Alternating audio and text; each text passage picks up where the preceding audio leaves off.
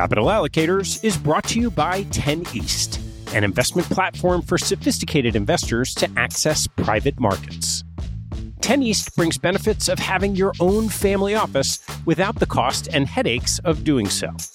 It's founded and led by Michael Leffell, former deputy executive managing member of Davidson Kempner. Michael and his investment team offer members the opportunity to co invest by offering at their discretion. Michael and his team source, diligence, and commit material personal capital to each investment. The opportunities shared on the 10 East platform offer exposure to private credit, real estate, niche venture and private equity, and other idiosyncratic investments that typically aren't available through traditional channels. The principals have over a decade track record of investing in these types of exposures across more than 350 transactions. Post investment, the 10 East team conducts ongoing monitoring and reporting, just as you'd expect from an institutional investment organization. I've known Michael for about a decade, and after becoming impressed by the quality of 10 East offerings, its research process, and high quality investment team, I became an advisor to the organization and investor in multiple offerings. You can learn more and join me as a member at 10east.co. That's the number 10 east.co. Capital Allocators is brought to you by SRS Acquiom. Since 2007, SRS Acquiom has been obsessed with a single purpose: to simplify the administration of M&A deals so that deal parties and their advisors can focus on bigger issues. SRS Acquiom was the pioneer in professional shareholder representation, digital M&A payments, and online stockholder solicitation, and they continue to raise bars and set industry standards. Case in point, their new VDR, which is changing the way deal parties think about virtual data rooms. No more tracking down thumb drives or asking how the VDR bill got so high. SRS Acquiom keeps deal documents securely stored on the cloud for as long as you want for one flat rate. And working with SRS Acquiom means you get the simplicity and stability of a single best in class partner from the pitch book through the last dollar out. 50% of US private equity firms and 40% of venture capital firms worldwide count on SRS Acquiom to optimize their deal process. To learn more about how SRS Acquiom is simply the smartest way to run a deal, head to srsacquiom.com. That's S R S A C Q U I O M dot com.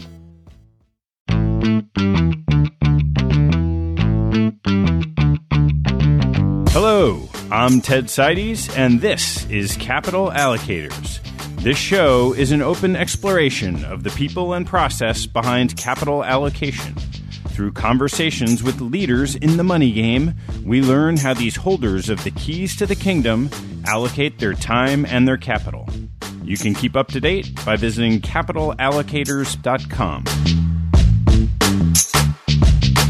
My guest on today's show is Eric Serrano Berntsen, the founder and CEO of Stable Asset Management, whose mission is to back the founders of tomorrow's leading investment firms. Our conversation starts with Eric's own experience from launch to around $3 billion in assets under management today.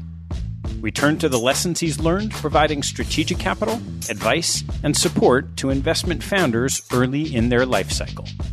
We discuss the qualities that make for successful founders and the factors to maximize the probability of success across building teams, attracting capital, and staying resilient.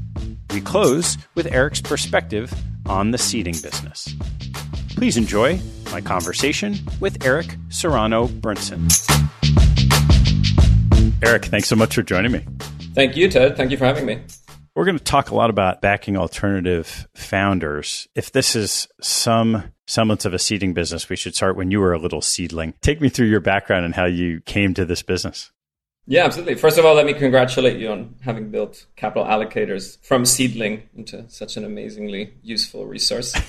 so I'm half Spanish, half Norwegian, which explains the strange accent and very long name. I grew up in Spain Dad was a doctor by training. He had three degrees, but he decided to stop practicing medicine quite early and start his own firm. And that became a consulting firm. So from a young age, I was quite interested in building my own business.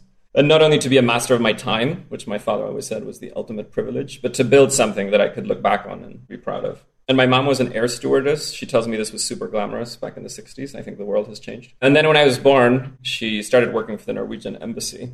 So she's still disappointed I became a capitalist, actually, instead of working at the United Nations or be a diplomat like her. And I always tell her, hey, mom, you know, I'm actually investing capital, building things, ensuring pensioners have retirement income, helping charitable foundations. It makes her somewhat happy, but not, not entirely happy with my career choice. So looking back at, at school days, I guess, starting at the beginning, loved studying, loved learning. I'm an only child, which people think means that you're spoilt and selfish, but I think it means you really like people and hanging out with others because you didn't have that. I loved quiz shows. I loved playing Trivial Pursuit. And I think the most fun part of school for me was joining the dots between different fields. So when it, it came time to come to university, I was like, hey, can I study the broadest thing possible? But in Spain, everything's very vocational. You know, in Europe, you have to decide when you're 16 if you want to be a lawyer or a doctor or something. And you guys here in the US, I think, with liberal arts have, have cracked it.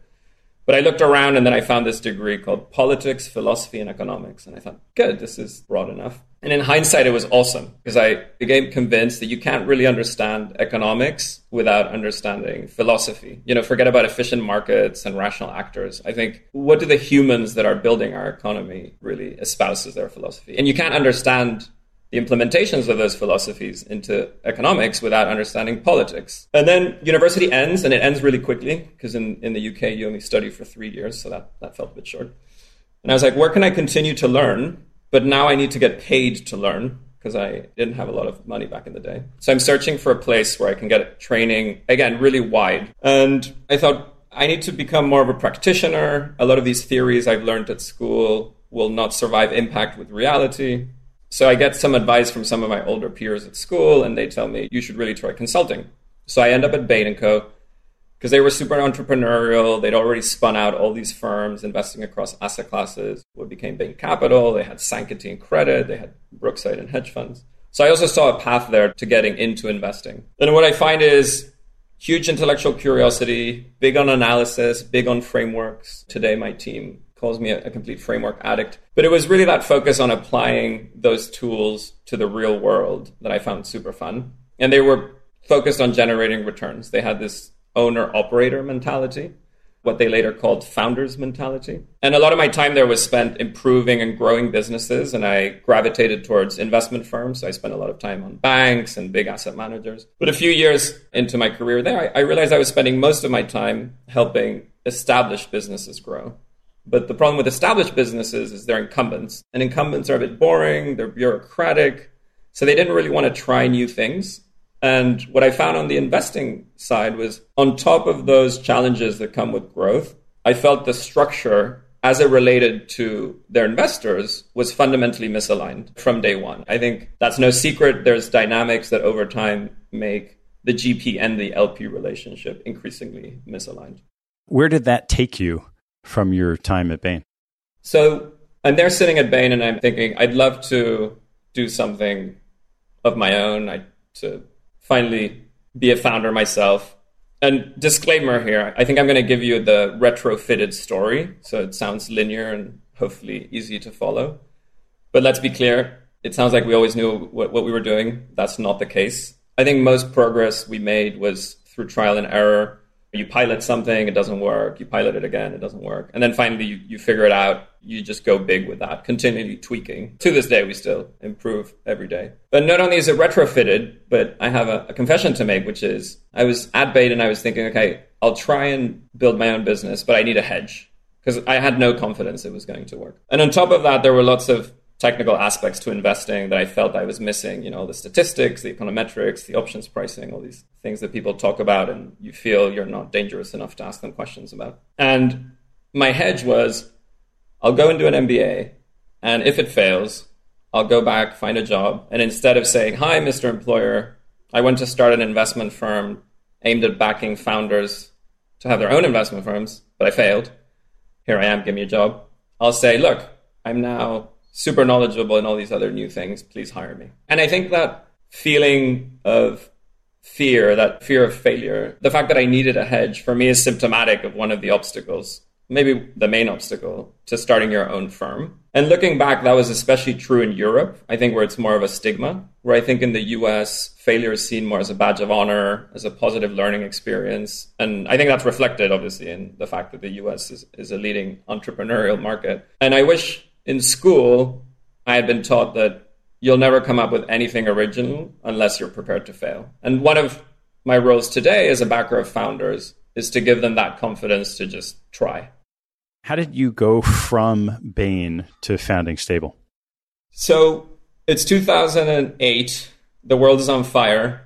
And I decide this is the best time to start a firm because the incumbents are completely overwhelmed by what's going on. Office space is cheaper. Salaries are cheaper to hire people. And luckily, I'm armed with this necessary but not sufficient condition for entrepreneurial success, which is a very healthy dose of self confidence and uh, delusional optimism. Because I think if you're not delusionally optimistic, you, would never start a business. And that's how the idea for Stable is born. So I felt I knew the investing side of the equation and the operational side of the equation, but I was really missing access to capital. And you can have a great idea, but if you don't have capital to put behind it, it probably just stays an idea. So the first thing I had to do was figure out okay, who do I go for capital? And who are the people that are interested in backing an emerging manager? And that's what took me on the journey of figuring out what are the challenges founders face when building an investment firm. And that's what inspired the frameworks we use today, which is we care about two stakeholders. We care about the founders on one side and we care about allocators on the other. And we had to understand what are the challenges the founder faces and what are the challenges the allocator faces. And the founder ones were more intuitive to me as a founder myself, but really empathizing with what is the career risk, what is the portfolio risk that an allocator is taking when making a bet on an emerging manager as opposed to playing it safe with established players. So why don't we walk through those frameworks? So start with the founders what is the framework you use to think about how you're serving founders? The challenge on the founder side is that a lot of the skills that make you a great investor are typically not the ones you need to build an investment firm. Sometimes you'll find founders that are gifted at both and they're like unicorns. So if you find one, you should immediately try and partner with them. Great investors are typically contrarian and you need that to generate returns. You have to see things others don't. You have to believe something that others don't. And that involves strong analytical skills, being very detail oriented. Whereas successful business builders are consensus builders. They have strong interpersonal skills. They think big picture. They have cross functional breadth. And that cross functional breadth is something that doesn't make itself evident up front. Investment firms are really two very different things meshed together. They're a portfolio and they're a business in the business of managing that portfolio. And, and that distinction is, is often lost, I think. So to address that challenge, we figured out we have to develop an operating partner platform. So sort of private equity, venture capital inspired. We built a team, we built resources such as playbooks, how-to guides, we, we built monthly processes that would provide founders with hands-on business building support. And we think about it in two buckets, operations and distribution. So let, let me walk you through both. On the operational side, it's everything from partnership agreements, uh, shadow equity agreements, fund governance documents, selecting service providers. What we're really doing here is ensuring best practice. But on top of that, we also want to future proof the business because decisions you make day one will come and haunt you a few years later. And I learned this myself. A lot of the wise things we do are because we got them wrong and we fix them. And that's because we already have seen the full life cycle of an investment firm. It's not that we're smarter than anyone else or this is rocket science. It's just that we know what challenges to expect and how we might help mitigate them showing up later today. And then on the distribution side, it's all about efficiency. So one thing I really struggled with building stable was that raising capital is a black hole of time. You know, like I mentioned, I was an investment professional. I'd never met an LP in my life. I didn't know how they thought. And every hour that you're raising capital, you're not investing. So the opportunity cost is huge. So it's stable. Our goal with founders is to focus them on the right allocators at the right time. And that's because most allocators will meet with most investment opportunities. Everyone takes a meeting when you launch your first private equity fund or your first venture fund or your first hedge fund. But 90% of them are just learning from you. They're not necessarily going to invest in your first fund or in the first three years of your hedge fund. So focusing time on the right allocators at the right time in the life cycle of a founder is really the way I think we add the most value. And we borrow a lot from venture investors here that focus on supporting the founder.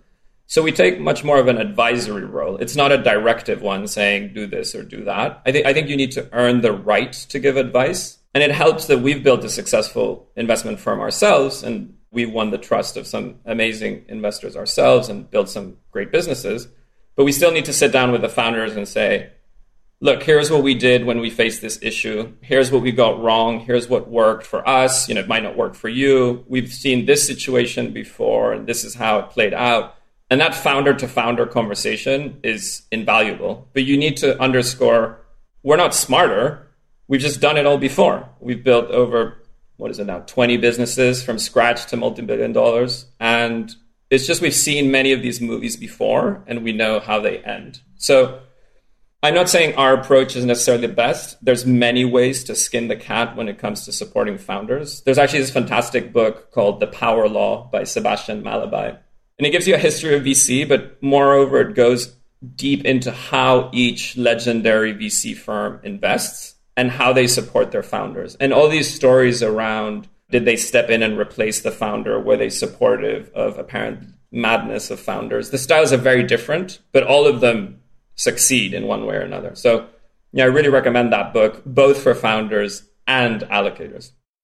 The part of that distribution challenge is an information gathering one where it'd be easy if you were backing someone in a certain strategy and you knew this group of allocators is interested in that strategy now. How do you gather that information so that you have it in your hands and can deliver that to someone that you're working with? First of all, I'd say it's not an exact science. Second, I'd say what people are looking for changes more rapidly than you'd think, given everyone espouses a longer term view. But one tool that we use a lot is our CRM system. So there we have 15 years of interactions with LPs. And as you get to know LPs, you really get a sense for the style of investing they have, the types of founders they like to back, the stage of the life cycle of a firm that they like to get in at. And all those things helps build a profile. So I think that fundamental profile is more important than necessarily what they're looking for at any one time. I think there's sort of a core preference set of attributes. And that varies by investor, but you also can make vague generalizations by investor type, be them endowments and foundations, be them family offices, be them fund of funds, big pensions.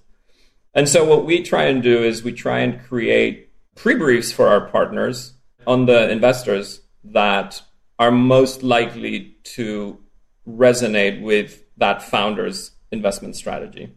And it also involves having touch points with, with all these allocators we spent huge amounts of time just comparing notes with other allocators and figuring out okay, what types of investment strategies are now deemed to be more interesting. It tends to be a bit of a rear view mirror exercise. What we find incredibly powerful in trying to predict which investment strategies might face more benign market environments is actually just look at the data of the ideas that are being presented to us. So we get a lot of inbounds, and we also have a more prepared mind, sort of proactive sourcing approach. But a lot of the ideas that come across our desk are really driven by the founders. So a founders will say, Hey, this is a strategy I've been investing in for a long time. It's now the right time for me to start a business. And at the same time, there's all these tailwinds for my strategy. It's like early warning signals. So you start seeing these clusters. So maybe three, four years ago, we saw healthcare clusters. Very early on,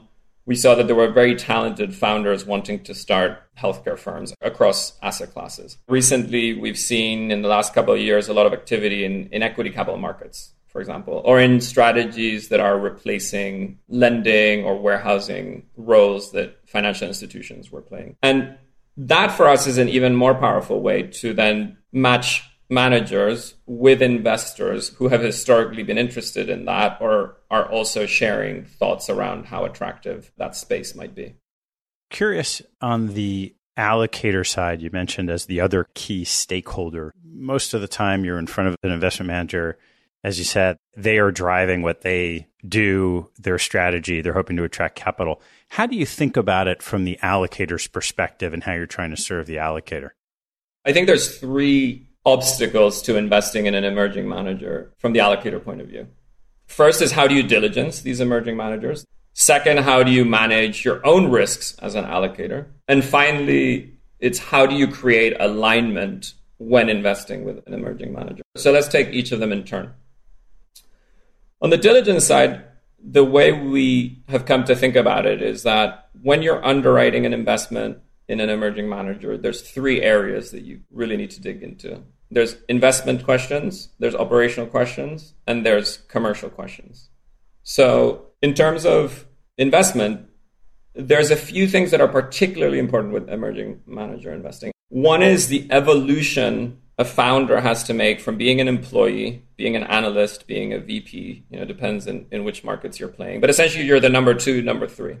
And you're evolving into the number one, into the founder. And one issue is that the skills that you've been using as a number two aren't necessarily the same ones that you need as a number one. So let's take public markets as an example. As an analyst, you tend to focus a lot on security selection, sort of fundamental analysis. But as you become a portfolio manager, you also need to be good at portfolio construction, your timing, sizing, and you need to be good at exposure management. So we, we spend a lot of time trying to disaggregate these skills and figuring out has this analyst spent time learning these portfolio manager skills and it depends. You, you, know, some firms are quite hierarchical, so analysts don't get as, as much exposure, and they're not able to develop those skill sets as much. Some are more flat. Some of them get their own books early on in their careers. So depending where they're coming from, the type of culture and training they had, then we can be more or less happy with whether they're going to make that transition correctly. And in private markets, it's similar. When you're a managing director or a director, you're not quite leading the deals. You might spend a lot of time on, on the fundamental analysis, but maybe you haven't been involved in sourcing the opportunity. Or maybe you're not involved in managing the relationship with the management team and in structuring the opportunity. So we really need to understand what your skill sets are and where the lacunas are in that evolution to founder and, leader. Another one that's very important on the investment side is what we call person versus seat fancy word for that would be personal alpha versus organizational alpha. And we ask a lot of the founders we meet, okay, when you leave your current firm, you know, what are you going to miss? And I think there's a behavioral bias in life that affects all of us, which is we assign too much causality to our success to our own doing and not the people around us or luck or other other exogenous variables. So even when you ask someone, they honestly tell you, oh, you know, I'm not going to miss much. It's actually going to be better when I'm on my own. Generally speaking, there's a blind spot there. And so we spend a lot of time digging into what are the sources of edge? Is it the size of your old firm? Is it the brand? Is it the relationship network? Is it one of your colleagues who's very risk conscious and taps you on the shoulder and prevents you from doing crazy things? And it's not that we won't back you if a lot of that is staying behind, but then the question becomes of the things that are not coming with you, can you replicate them and in what period of time? So we try and again disaggregate sources of edge and make that analysis. And if we believe that a high percentage of that edge is coming with you or the percentage that isn't can be replicated within a reasonable period of time and at reasonable cost, then we can proceed. On the operational side, that's really more just about cost and complexity. It's more about making sure this is a business that we feel we have expertise in supporting and that we feel is a business that can start at a relatively small scale compared to perhaps its previous incarnation. And then the third, like commercial, this is probably the leg that's most unique to backing founders and building investment firms versus being a passive limited partner and on the commercial side, we're really trying to assess does this founding team have the potential to have a business built around them? So we think about it at the person level. Is this a person who can build trust with investors? Can they attract and retain talent? Can they explain what they do? And then we think about it at, at strategy level. Is, this a strategy that has a sustainable edge? Does it have a role to play in investor portfolios? And then we think about it at peer group level, which is what are the alternatives to this new business? Are there incumbents? Is it oligopolistic? Are incumbents also raising capital? Are they closed? Are they raising a fund this vintage or is it between vintages? And all of that consideration is more around the potential to actually attract follow on investors after we've invested our, our own capital. That's the diligence side of things. When it comes to how to manage the allocator risk, there's three ways to do that. One is alignment, which I'll get to in a second. The second is to communicate the right expectations. Because emerging managers have a higher failure rate, what happens is that the leadership of the allocating community is fearful of the career risk that sort of those failures can bring. But if you set expectations properly and communicate very proactively from the beginning, then I think you can sort of nip that in the bud. And when those failures inevitably happen, that's within expectations. And the third way to mitigate that allocator risk, career risk, is to build portfolios. So when these investment firms fail, they don't actually fail much. There's many ways to protect downside across asset classes. And when failures occur, it tends to be pedestrian, uninspiring performance, or it's related to the team gelling, or it's really not very often that you'll have significant capital loss. But when these investment firms are successful, they're very profitable. And so the win loss ratio is very asymmetric. When these businesses are successful, as long as you build a portfolio of them, then you can have that positive expectation. And that's the way that you end up with delivering great results by investing in, in emerging managers. And then finally, the alignment piece. This is all about structuring. So for us, alignment is about fair upside sharing and relationship optionality. So what does that mean? We want to build alignment that will withstand the test of time. And so because these investment firms are very profitable businesses to own, and the more you invest in them, the more valuable they become, we think it's fair that if we invest with you and help you build your business, we want to be partners in your business. So this way, as the business grows, not only are we making a return on our investment capital, but we're also making a return from the success of your business. And this mitigates the misalignment around over time a huge part of the upside from these businesses coming from management fee versus performance fees, which tends to occur over time. And we've, we've all seen that movie.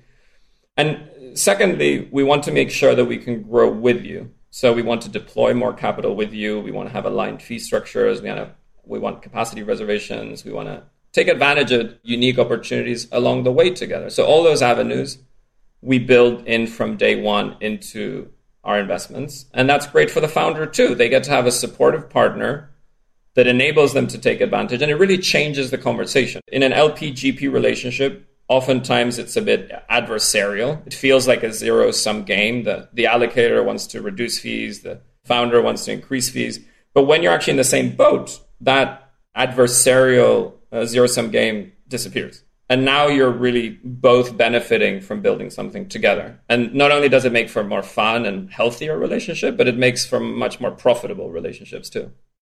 So, when you get outside of the bounds of the relationship that you are having with the GP in any of these strategies, and then start to think about other allocators who need to invest in those funds for them to grow, how do you think about those issues and in the way that you want these firms to attract capital that still may have, for example, that adversarial GP LP relationship?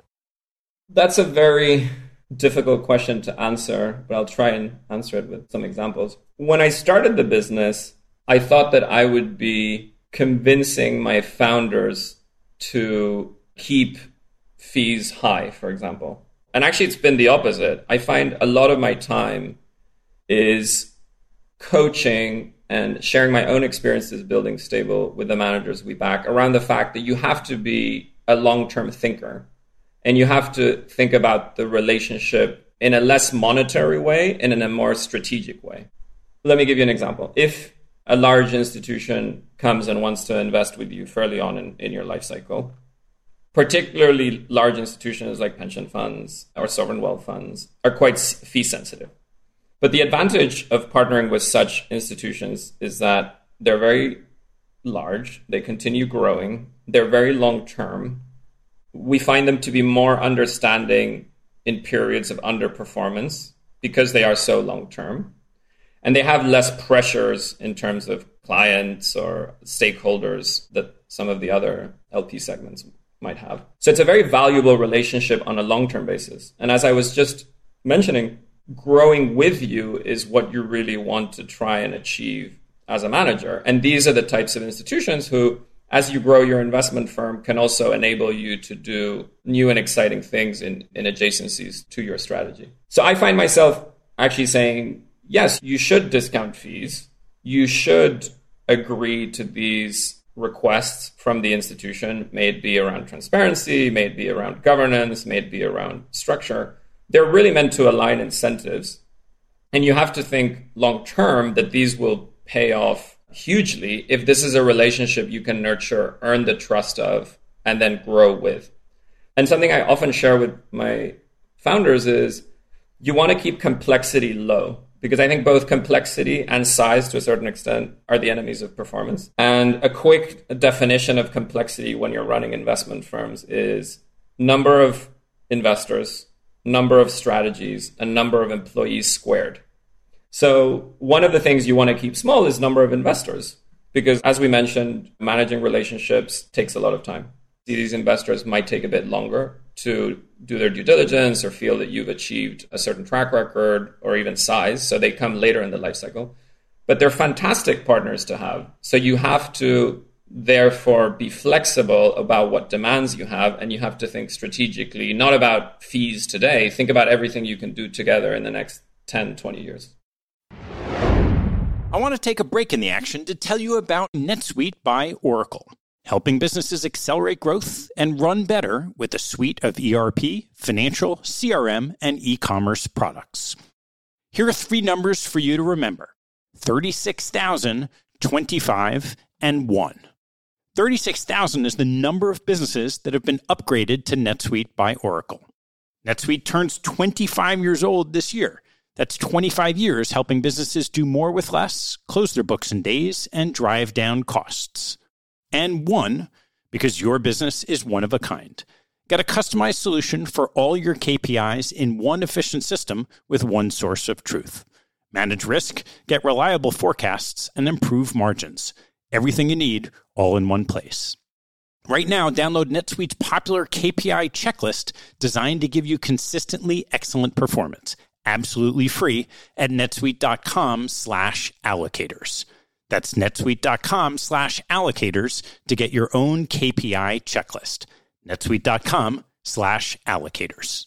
And now back to the show. I want to take some of these frameworks and put them into practice of how you go about it. So let's just start with sourcing and the identification of managers. So you're looking across asset classes in alternatives. So, you know, hedge funds, private equity, venture capital. How do you start to figure out which particular managers you want to take a close look at? Yeah. So taking a step back, we think of sourcing in two ways. There's proactive sourcing and reactive sourcing. So reactive sourcing is, is fairly straightforward. We get approached with tons of ideas. Most of them are lower quality, but there's still some diamonds in the rough. And then we have this proactive approach, which is a bit like that prepared mind approach. We study areas where we think there's higher return potential. There might be structural reasons why we think a founder might have an edge. And then our philosophy is let's start sourcing as early as we can in the founder's journey to start a business. You put yourself in the founder's mind. This is similar to my experience building Stable what are the first things you do when you want to start your own investment firm? You think about, okay, I should talk to a lawyer about the fund structure. I should talk to a compliance consultant to see how much the regulatory fees and, and how long the timeline is to get regulated. Or you want to talk to people who help design logos and pick colors. And it's really about empathizing with that journey. And the sooner you can get involved, the sooner you can build conviction in that manager, the more time you have to spend with him or her, and they have time to spend with you. But on top of that, you can also help them not make the usual mistakes we see with emerging managers. So a lot of emerging managers tend to go to market way before they're baked. And it's interesting because structurally, the industry propels them to do so. So for instance, in public markets, you have you know, cap intro teams and private markets, you have placement agents. Their role is to connect managers to investors. And they want to be helpful to the manager because they want to work with them and they want to be helpful to investors because ultimately those are the allocators who are going to invest with the managers they work with. But the issue is that that creates this sense of urgency to be the first to present this idea. And what ends up happening is the manager doesn't have a, a well baked idea on how he's going to structure the business, has not managed to figure out how to explain easily what they do. And that leads to what we call scorched earth. And we have a measure of this in our sourcing. We try to understand has this manager already interacted with a number of potential investor partners? Because it's very hard to make a first impression twice. And in our industry, we see so many opportunities that revisiting something we've discarded actually has a higher bar than looking at something new, which is also kind of an interesting behavioral bias. And we try and correct that and we actually try to revisit things as much as we can. But all that is to say that the sooner you are in their journey, the more efficient your sourcing is going to be. And then that means you have to develop relationships with all these service providers and stakeholders in the industry that have early touch points. And at the same time, to be able to triage them, because you end up with huge amounts of different leads, you have to have this prepared mind. You have to have a view of what types of strategies you want to be investing in. So, for, for example, what have we done recently? We've backed founders building equity capital markets businesses, big access alpha. They're playing a role in capital markets on top of fundamental work. In private credit, we've done a lot of work on litigation finance, a less mature part of the market, very specific experience and sourcing capabilities, or even royalties. There's some very interesting sourcing and structuring an edge that you can have in music, royalties, sports and entertainment royalties, tax receivables. Or in private equity, you know, we've invested a fair bit in venture and private equity in the healthcare space, even pre COVID. I think huge knowledge bar required, even back to healthcare business in China. So there you're layering sectorial expertise requirements with geographic focus, meaning even less competition and more edge. You touched earlier on some of the key aspects of the diligence process. And I'm curious in particular, this idea of teasing out on the investment skill side what was attributable to the person versus the organization where they were involved previously. How do you go about doing that?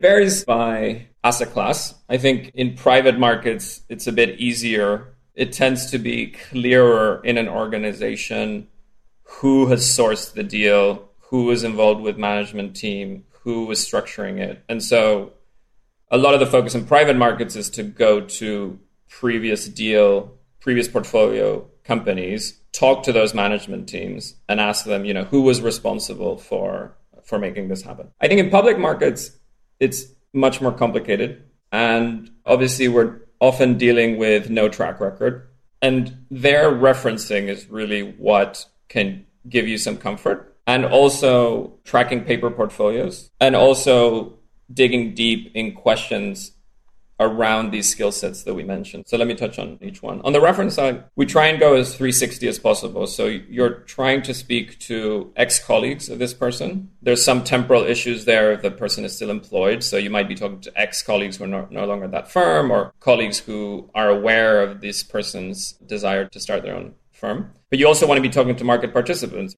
sell side analysts, people who are familiar with whether or not this particular person was making the calls. And then you also want to be talking to the management teams, similarly to private equity.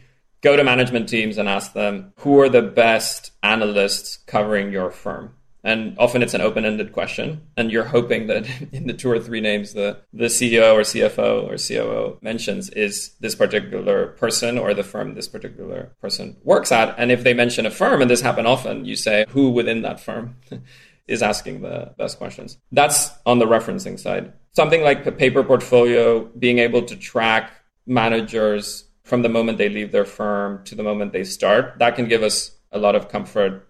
And then finally, asking questions around the skill sets that we believe are more portfolio manager skill sets. Like, for instance, okay, what's your portfolio construction approach? How do you size things? You have entry and exit defined? How will that change as evidence to the contrary changes? It's really a mosaic of all those things put together. But let's be frank, you know, we get it wrong. The thing that we most often get wrong, I think, is that portfolio manager evolution and this organizational alpha identification. I think the way we've managed to stop that from happening is often we will back a person who perhaps was at a firm that didn't do what they were doing before they arrived. I'm curious when you start thinking about the types of people that have been successful, these number twos, number threes that are now going on to lead a firm, what are the characteristics of those people that you've found are conducive to future success with more consistency than others? Not that it's ever perfect. Yeah, the million dollar question. So, this is an area of focus for us since we started the firm. Absolutely fascinating. I think in general, there is a lot of weight in diligence processes put on the investment strategy. But at the end of the day, we're investing in people. And if you have a long term view that you're going to partner with a person for 10, 20 years, I think understanding the person is as important, if not more, than understanding their investment strategy. And I would argue, in some ways, the core characteristics of the person are more likely to stay the same than that of markets. So, from a rational point of view, the, the one constant is the person and underwriting their behavior in 10 years' time. It's probably an easier thing to do than underwriting how their markets are going to be in 10 years, which is an interesting thought experiment. Since the beginning at Stable, we've put a lot of effort into what we call manager background due diligence. And it has several components. But the objective is to identify certain backgrounds and certain personality traits uh, in people. And we have a data driven approach where we look for evidence around which personality traits and which backgrounds are more predictive of future success. So we have tools that we've developed around really getting to know the person very deeply. And this is a privilege that we have as a firm because I think we spend a lot more time with each founder than a typical allocator would because we make less investments a year. Uh, we partner for a long term. We lock up our capital for a long period of time. And obviously, we're building a business with them. So it gives us license to ask very personal questions that potentially a more traditional LPGP encounter wouldn't allow. We're looking for background and personality traits. So, how do we try and tease that out? So, on the background side of things, over the years, we add to it and it becomes longer and longer. We have a questionnaire and it's called Past, Present, and Future. And what we're trying to do is we're trying to understand where you come from, what did your parents do, when did you start being interested in investing? And all of these questions are linked to research that shows that, for example, managers, founders from poor backgrounds tend to outperform managers from richer backgrounds. Or managers that lose a parent young or have divorced parents or face adversity young are better performers. Or managers that show passion and interest at a, at a very young age also typically correlate with more passion and not the fact that later in life you realized this was a very lucrative industry, so you wanted to be a part of it. And actually, on, on that age aspect, we did a, an interesting project. We call it Project Legends, and it's across asset classes. But we took, you know, in our view, all the best public and private investors, and the age at which the public managers launched their business was 33, which I think shocks people because they probably think that's too young. But I think that's correlates with the data that shows that if you're really passionate and have a clear idea of what you want to build, you tend to be quite impatient and you want to do your, things your own ways, which ends up meaning that you launch things sooner. And in private markets, the age is a bit higher, which I think is due to the fact that private markets are more relationship driven. You need more time to establish the networks. They might put a bit more weight on gray hair and so forth. But even there, interestingly, a lot of the better private equity business builders, you actually see like a duo setup where you have a very young founder and an older founder. So at TPG, you have Coulter and Bonderman. At Blackstone, you have Schwarzman and you had Peterson. And I think all those dynamics show they kind of aggregate into a meta structure where there's two drivers of success. One is variant perception. We mentioned that before. It's basically seeing other seeing things others don't see, believing things others don't believe. If you want to make money in investing, you just have to be contrarian and you have to be comfortable being in that minority. So if there are things in your life that made you that minority because you were poorer than your classmates or because you were the only Catholic kid at a Jewish school or vice versa. That will mean that your variant perception is stronger. And the other thing we're looking for is resilience. It's really never giving up. And again, that's very tied to adversity, but it's also things like being an immigrant or growing up in a different country to the country you study or work in. All these indicators actually have great basis in data and studies, and we try and always grounded in data because I think often we have these heuristics that we develop over our life that potentially bias us in the wrong way. And typically, most research shows that we pick people from similar backgrounds to us or who agree or look like us. So we're trying to correct all those. And what we end up with is an assessment of someone's background that I think is very powerful. The past is important. The second aspect is the present. You know, what do you do with your time? How many hours do you work? Uh, what car do you drive? And then the future analysis is all about what business you want to build, what culture you want to build, how do you define success? And in past and present, there are more right and wrong answers, and there are better backgrounds. But in the future, what's interesting is, is really we're looking for thoughtfulness. We're looking for how much have you really thought about how are you going to Uh, attract talent? How are you going to compensate them? How are you going to present what you do and build trust with investors? And all this together hopefully gives us some indication of your potential future success. I want to turn to how you think about stable and the business in the perspective of the industry and the landscape itself. And so the first obvious question is small versus large. So we're seeing in all of these alternative asset classes an increasing concentration with legacy players, more and more assets going to the big hedge funds, the big private equity firms, the closed venture capital firms. How do you think about the ability of someone that you're backing to have a competitive advantage against some of these larger incumbent players? Yeah, so I'm obviously biased here and I, I don't like monopolies or oligopolies. A lot of the consolidation in the industry is attributed to this narrative that the bigger you get, the more resources you have, so the better you are. I have a controversial view of this. I actually think a lot of the consolidation of assets in the industry is more correlated to the allocator side of the equation. Like I mentioned, this career risk and desire to play it safe. And obviously, I'm, generalizing here, but I think allocators will avoid going emerging for the wrong reasons. And we've discussed ways to mitigate that. Our view is actually that growth is good up to a point and then it reaches diminishing returns. And so the way we think about it is at sort of three levels. One has to do with investing, one has to do with the operational side, and one has to do with the emotional side. And I think the returns to scale and the returns to success affect both the founder in these three areas and the firm itself. On the investment side, when you're small, you're the insurgent. You're disrupting the incumbents. You're more focused by definition. You have less scope. And in our opinion, narrow focus is typically a big plus in investing. Of course, you need to have cross disciplinary mental models, but you need focus in terms of area of expertise and circle of competence.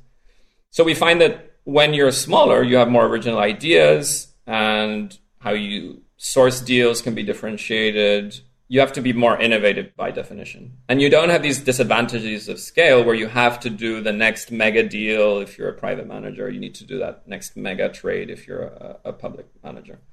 On the operational side, similar story. You know, a founder has more bandwidth to invest when the firms are smaller because there's less firm to manage. The firm is more nimble. You're in one office. The team fits in a room. You don't need to fill in a form to get a new laptop. There's less reporting lines. There's less politics. And on the emotional side, which I think is the more fascinating one, when you're smaller, you're hungrier. You have to prove yourself. You're typically younger, you have more energy, you have less distractions, and you have less inherited biases. And that reflects in firm culture. We all see insurgents continually disrupting incumbents.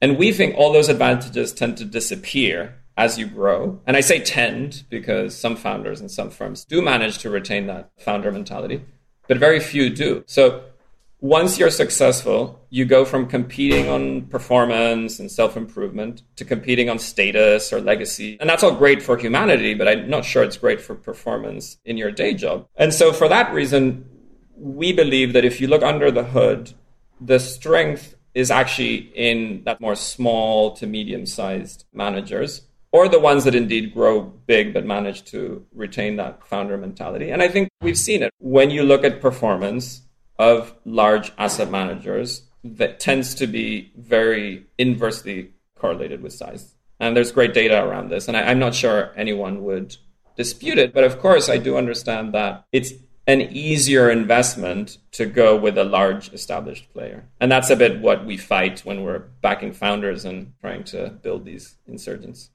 How do you think about that in the context of the increasing use of technology across industries? And in this case, as it applies to asset management and the need to have resources to be able to invest into the next frontier of technology?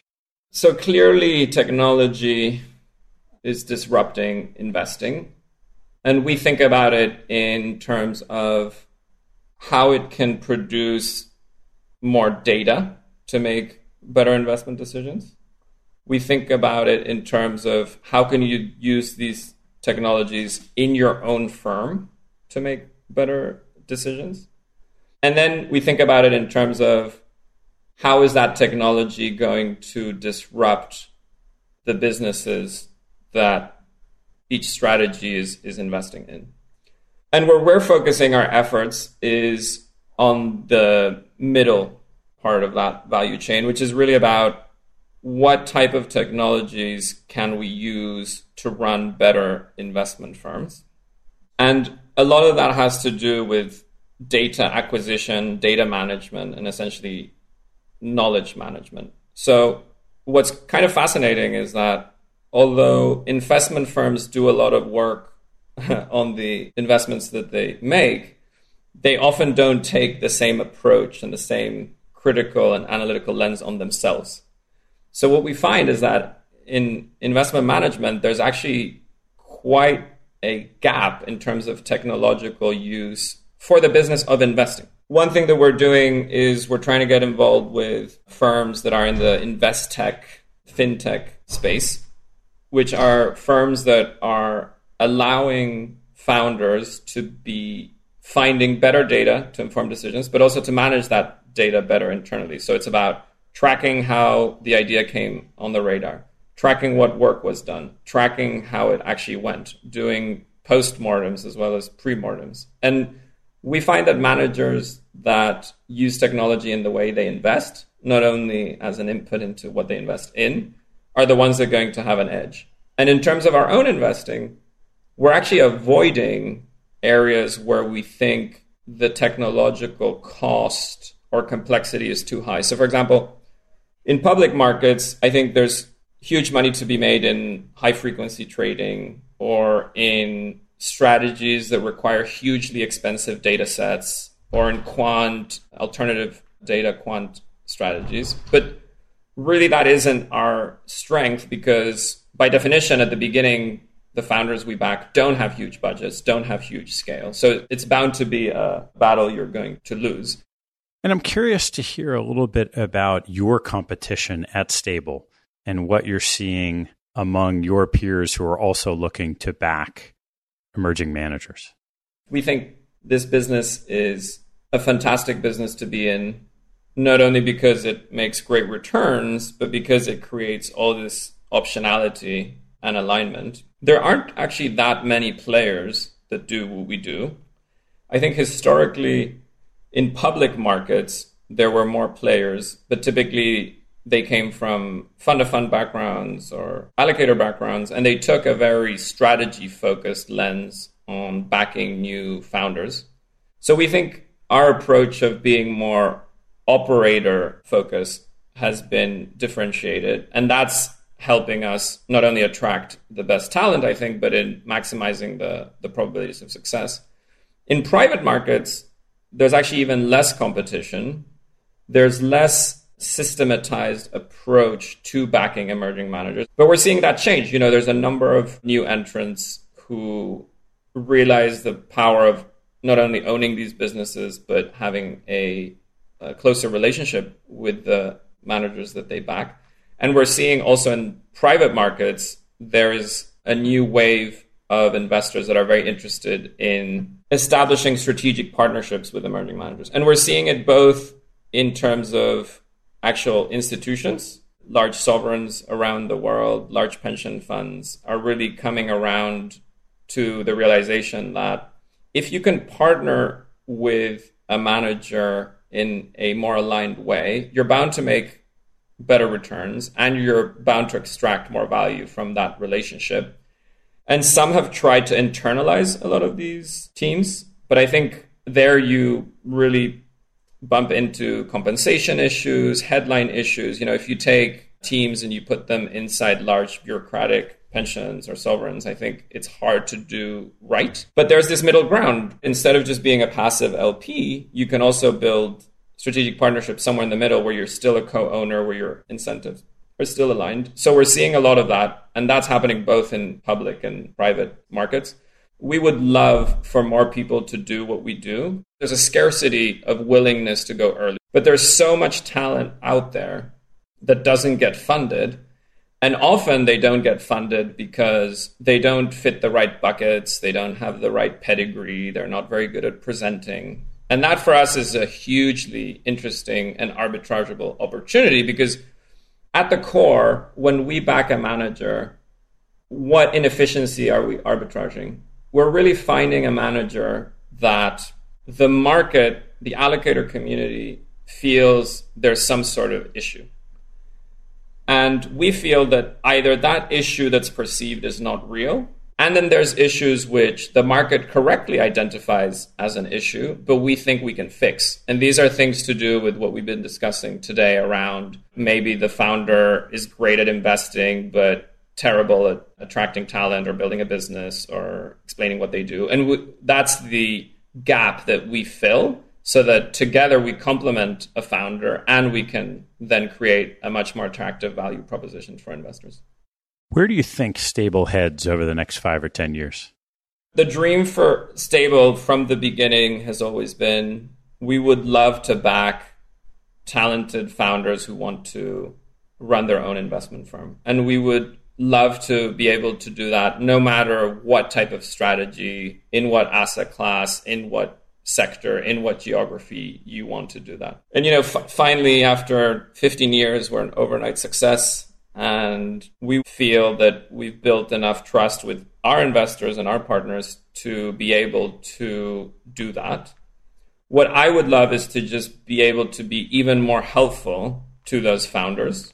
And that means investing in our operational support, in our distribution support, in our technology. Because as you scale, I think a lot of that founder coaching and help is very personalized. We've invested a fair bit of time and money thinking about what are the tools that we can develop in order to be better partners to our founders. But at the same time, we can always do more. What I worry uh, about is are we doing all we can do to maximize the probability of success with our founders? So, what I would love to see us doing over the next few years is investing further in our capabilities to help the founders and also be able to support them in that journey. And all of those things require fresh capital. They require potentially capital in different parts of their capital structure, working capital, GP commit.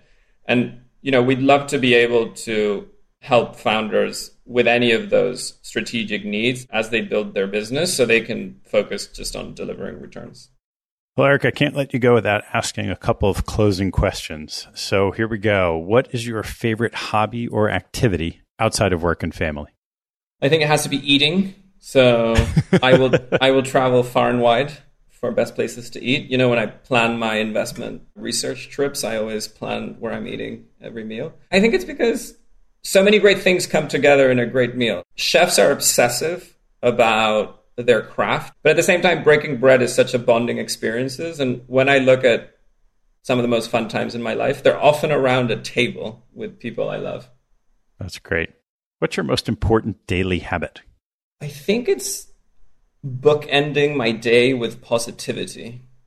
So I think that can take many forms. For me, it's like a cuddle fest and a compliment fest. So telling my wife and children, I love you, you're awesome, and receiving that back, I think it just allows you to recharge in the morning, get ready to deal with all the challenges and the setbacks that undoubtedly will come during the day. And it, it gives you that positive energy to fight. And then no matter what's going on during the day, you know you're coming back to your happy place as well. That's great. What's your biggest personal pet peeve? I think it has to be computer says no. And computer says no is when you hit an obstacle and you start questioning it, and there's absolutely no good reason why that obstacle exists, and no one can give you a good reason why the answer is no, but it's just no. I, I find this happens a lot with airlines or interactions with governments, but it also happens a lot in investing. And I wish computer says no was deleted as an answer. How about on the investment side, your biggest investment pet peeve? It has to be when you observe a failure in someone to change their mind when the evidence changes. And I think we've been seeing a lot of this very recently as there's more and more esoteric reasons why markets are moving and companies are succeeding or failing. I think stubbornness is fantastic when you're fighting a majority that has a different view from you, right? Like that variant perception does require faith in what you believe. But when you're just fighting mounting evidence against your thesis, I think the issue is our industry tends to penalize changing your mind because it's seen as some sort of weakness or vulnerability. But actually, changing your mind is the most logical thing ever if the evidence is changing as well. Which two people have had the biggest impact on your professional life? I think I have to go all the way back to university. My tutor at Oxford was a gentleman called Larry Siedentop. And I think the reason why I would have to choose him as one of the two is he just got me on the path we are now. I do believe in self determination and choosing your own path, but I also do believe in that sliding doors thesis, the kind of path dependency. I think there's these very punctual moments in life where there's a fork in the road, and very often you're not conscious you're in it.